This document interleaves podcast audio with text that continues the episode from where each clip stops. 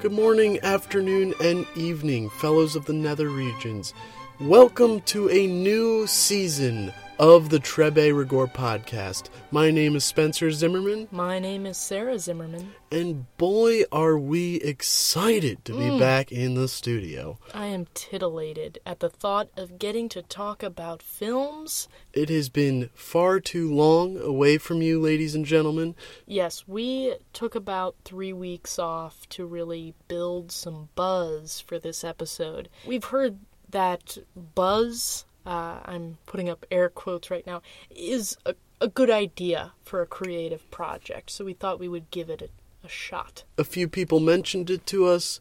We like to take good advice. And we like to take time off. So, uh, there should be some buzz flying around any day now. Uh, That's right, we should be getting some major attention soon. yes, uh, that's a promise.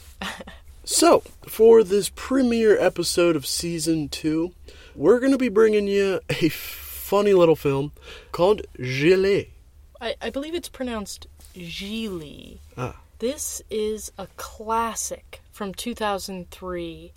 It's the film that starred Ben Affleck and Jennifer Lopez. It's actually the pinnacle of their relationship, both in and out of the tabloids. Yeah, they were physically involved in a relationship, mentally, spiritually. They were engaged at Yes, one point. Mhm. yes. And you can see that on screen. You can see that very real chemistry. It's actually very interesting because you can plot the the intensity of it as the film proceeds. You can see what stage of development they were in. Uh, just watching those two interact with each other throughout this film. they had definitely gotten to a deeper level of their relationship. I think one, if not both of them, had worn sweatpants around each Yeah, other. Yeah, that's a great. How about you give us a brief description of the plot? well, I'm gonna let Ben Affleck explain it on this one. Let me just play a quick clip that'll give you an idea of his character. Let me tell you the fuck I am. I am the fucking sultan of slick, Sadie. I am the rule of fucking cool. You want to be a gangster? You want to be a thug? You sit at my fucking feet, gather the pearls that emanate forth from me. Because I'm the fucking original straight, first, foremost, pimp, man, fucking hustler, original gangster's gangster. Ba ba ba ba boom, baby. He's doing his job for me. I, don't, I didn't have to say a word, and he's described the entire film. It was so so uh, uh, abrasive and, and just yes, it upfront was- it was and unabashed. You know. pure bravado. So Ben Affleck is kind of a gangster in this film, a classic Italian gangster. I'll throw air quotes around that one too. I think so because he's not that great at his job per se, uh, but he is enlisted to kidnap the nephew of a federal prosecutor. Um, yes, that's correct. Yeah, and he does so. It turns out the nephew is on the spectrum, I think you would say. He's played by Justin Bartha, and you can tell that this is a vintage film because they have a character on the spectrum being played by an actor who is He's playing a spectrum he's not on. It's it's a little uncomfortable, shall we say? In the best of ways. And you know what? A- A lot of older movies have embarrassing features that, you know, nobody really wants to talk about. I think that is an overlooked part of Gigli. Hey, if a movie doesn't make you feel anything, then what's it making you feel? I think that makes a whole lot of sense. Yeah. But he did get away with it, and Yeah. he had Justin Bartha stashed in his apartment when suddenly Jennifer Lopez shows up. And she's a fast talking, tough gal who tells him what's what, and later on takes him to Pleasure Town. Well, so I guess the second part of this movie that was mostly dedicated to was the fact that she enters the film a lesbian. Another thing that is great about Gigli, it took on issues of homosexuality much sooner than most of pop culture in the 21st century. Indeed. And let's just say that she doesn't leave this film a lesbian. That is also true. So I think this film can probably be described as one step forward and two steps back for gay rights. And Jennifer Lopez, like I said, she is a tough gal, you know, and she doesn't mind showing it. But she does it in a very um, personality centric way. She doesn't use her force a lot. She doesn't use physical force that She much. doesn't have to. She doesn't have to. She's too smart for that. And she's too intimidating for that. Intimidating physically, but also sexually. Uh, There's a scene I'd like to play. Just I think it describes her perfectly throughout this movie. I just want to lay out the scene. They're both Ben and Jennifer eating some food at a diner or uh, something of the sorts With Justin Bartha. with Justin Bartha, and there's this group of hoodlums behind them. You know, skater punks and cigarette smoking, whiskey swigging, leather wearing Bunch of goons. goons behind them, blasting some who knows what. I couldn't tell you. I think it was country music or Ugh. something. the worst. And Ben turns around and says, Oi, can you tune down the music? That's right, he's got that Italian tough guy accent. Yeah, it's real slick. Real slick like. And Jennifer tells him, Listen, I'll handle this. Uh, she says, "I'll let me t- let me take this." Yeah. And she steps up and she, well, this is what she does. She confronts one of the main leaders of the group. And here's that clip. You ever heard of Thai Muay Chai? No. Okay. In traditional Thai Muay Chai, there are five levels of digital orb extrusion. That's the gouging out of your opponent's eyeball with one's finger. Now, the highest and most difficult to master is my personal favorite, Kai Toi Mai. Loosely translated, that's the rip that takes the past. Now, once the thumb liquefies the eye, it is deftly and immediately replaced by the forefinger. Deep thrust, hooking around, and securing the ocular nerve. And then removing it with such force as to bring with it, by suction, a vital portion of the visual cortex. The part of the brain, as I'm sure you may know, that stores visual memory. Now, the extraordinary element of this move, the the genius of it, the, the absolute poetry of it is that aside from the obvious wound, one's opponent is left with no memory of anything he has ever seen. Family, friends, nothing. Hence, Kai Toi Mai. The rip that takes the past. So that's who she is in this movie. Oh boy, that man was shrinking inside.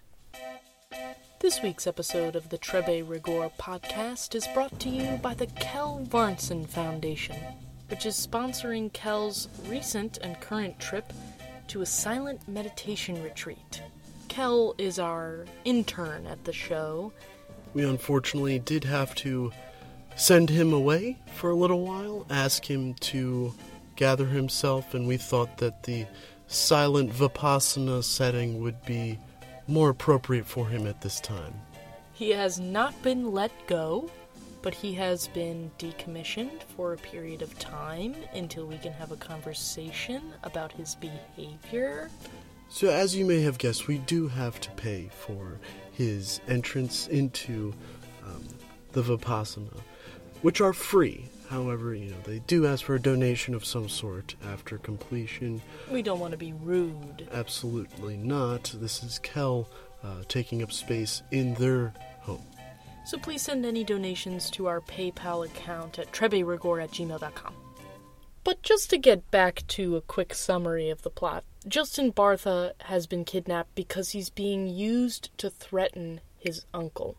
And his uncle is a federal prosecutor who is currently drawing up charges against Ben Affleck's boss and Jennifer Lopez's boss for that matter. So they're on the lam, they're they're hiding from from the cops the whole film, but they're also falling in love.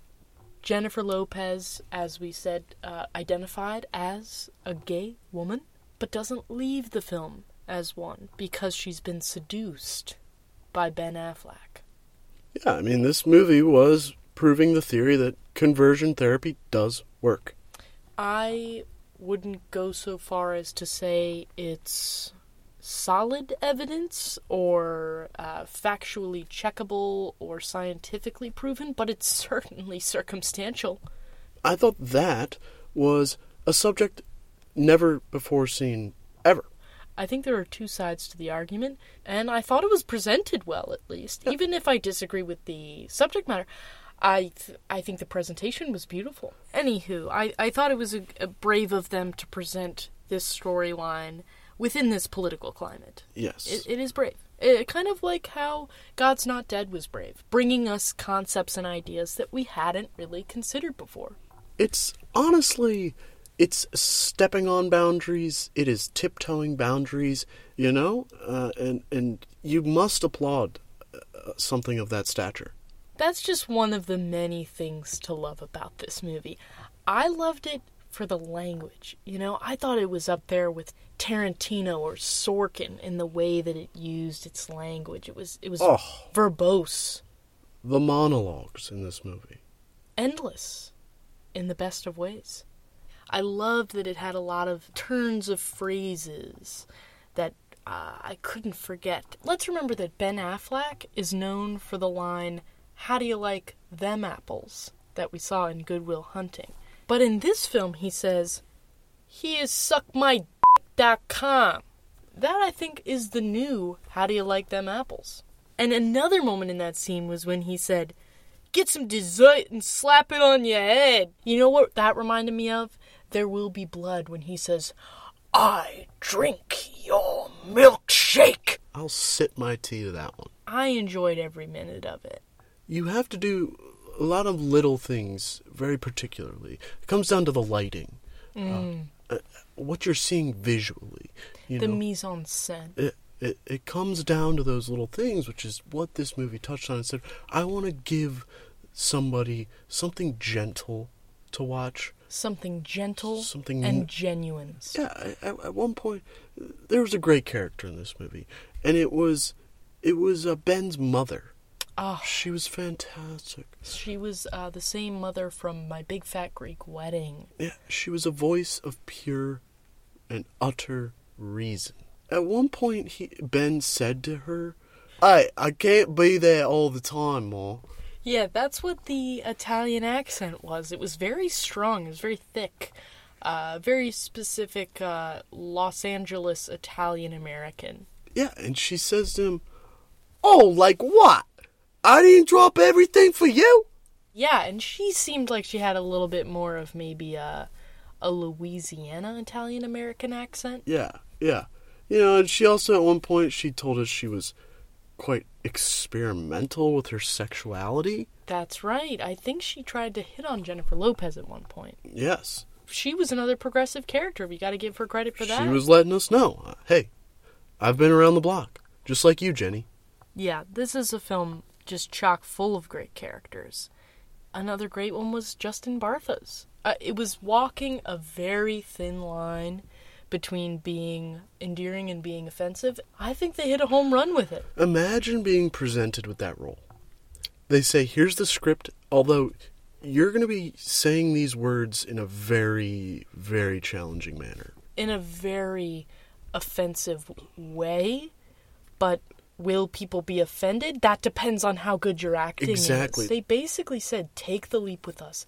Give us your all, and if it works, it will work. If it fails, it will fail spectacularly, but if it works, you will touch the hearts and minds of millions of viewers. You know, they, they say to never do what he did, but he said, screw the conventions. I am doing this. You know what? Why don't I just play a little clip of him acting in this movie? I think it'll speak for itself. I like big butts, and I cannot lie. The other brothers can't deny. When the girls walk in with the AB waist and round things in your face, you get sprung. Want pull up tough, cause you notice that butt was stuffed. Cause I'm long and I'm strong and I'm down to get the friction on. So, ladies, yeah, ladies, yeah. You wanna roll my Mercedes? Yeah. So turn around, stick out. Even white boys got to shout. Baby got back. We go, we go, we go, we go, we go, we go. Baby got back. We go, we go, we go, we go. That's old school. That's old school song. Now, I did want to mention uh, one thing, and and that was that in the very beginning of this movie there was a bit of a, a narration sequence um, with Ben, and he presents us with this idea, and it's that the only thing you can be sure of is that you never fucking know. And we didn't know what would happen in this movie. Uh, minute to minute, One minute, uh, Jenny's a lesbian. Next thing, she's straight. One minute, Ben is a metrosexual. Next thing you know, he's the manliest man I've ever seen. it was hard to keep up with, but I was happy to take the challenge. Once again, if if so, if something doesn't make you feel anything, what's it making you feel? Nothing. That's the answer I'm looking for. Nothing. Oh, I thought that that was rhetorical the first time. Well, it was. And one minute it would shift from a gangster thriller dark comedy to an erotic twister, a whirlpool jacuzzi, if you will. Was she going to dominate him or vice versa? It was always true that it was going to be her dominating him, I think. Oh yes, absolutely. She's got this air about her, you know. She's got the erotic power of of Ron Jeremy and his inaugural porno flick. You know how gay people always get asked who's the man in the relationship? In this one, it's Jennifer Lopez. Even after they have sexual relations, he's cuddling on her chest. It's like they took the one step forward, and then they took the two steps back. But then they took a step forward they went again. one step forward. Yeah. Yes, with having the woman wear the pants in the relationship. Yes, yeah. I was exhausted with all those steps, you know. In in movie step terms, uh, it's equivalent to, you know, my 10,000 count per day that I, I get walking the streets. The two of them each have something to bring. Jennifer Lopez is upfront and aggressive in the way that she seduces. She says things like, It's turkey time. Gobble, gobble. And then we have Ben that'll say things like this. That's why these lesbians are always going out buying, you know, spending all their dough on like, you know, sexual appliances, erotic monkey wrenches and shit, trying to compensate for what they don't have. They're not getting. Penis. Oh, that was a lot. The two of them together is dynamite, sexually speaking. They hit the jackpot with this casting. Can you imagine being on that team and saying, we're going to take a shot to the moon, and we're going to go for Ben Affleck, and we're going to go for Jennifer Lopez? They rolled the die. They hit the sixes. I think we've given a lot of really great reasons to love this movie, but oh my goodness, the cherry on top was a cameo in the final moments of the film from Sir Al Pacino. And you know what? He had a man bun. Can you imagine that? You can't. You have to go see this movie to visualize it. Oh, mm, stunning on every level. He even had the gray go- goatee to go along with it. Oh my gosh. And boy, he had a monologue in this film. It must have been maybe an eight page monologue because he just went on and on, and I was entranced. But Al Pacino is one of those people you say, I'll give you 40 pages if you want it. It seemed like the director just let him loose. You know, here's the text, but don't feel tied to it. Yeah. Just keep going until you collapse. That's just the last little bit of goodness about this film. It was chock full of good stuff that I'll never forget. This is a movie I've been meaning to watch for decades now, I suppose. They certainly built up the buzz for this film. Actually, it was in our own development of the buzz that we realized let's watch one of the most notorious films for stuff buzzing around it Yes. and use it as as a, a, a field of study and go from there. and I truly enjoyed this examination of the film, and I enjoyed doing this podcast with you. And you the same. It's great to be back in the studio. So, thank you all for joining us for a brand new season. We're hoping to bring you many, many, many more episodes. My name is Spencer Zimmerman. My name is Sarah Zimmerman. And remember, people, peace, love, unity, and respect until the end of time. Join us next week on the Trebe Rigor podcast.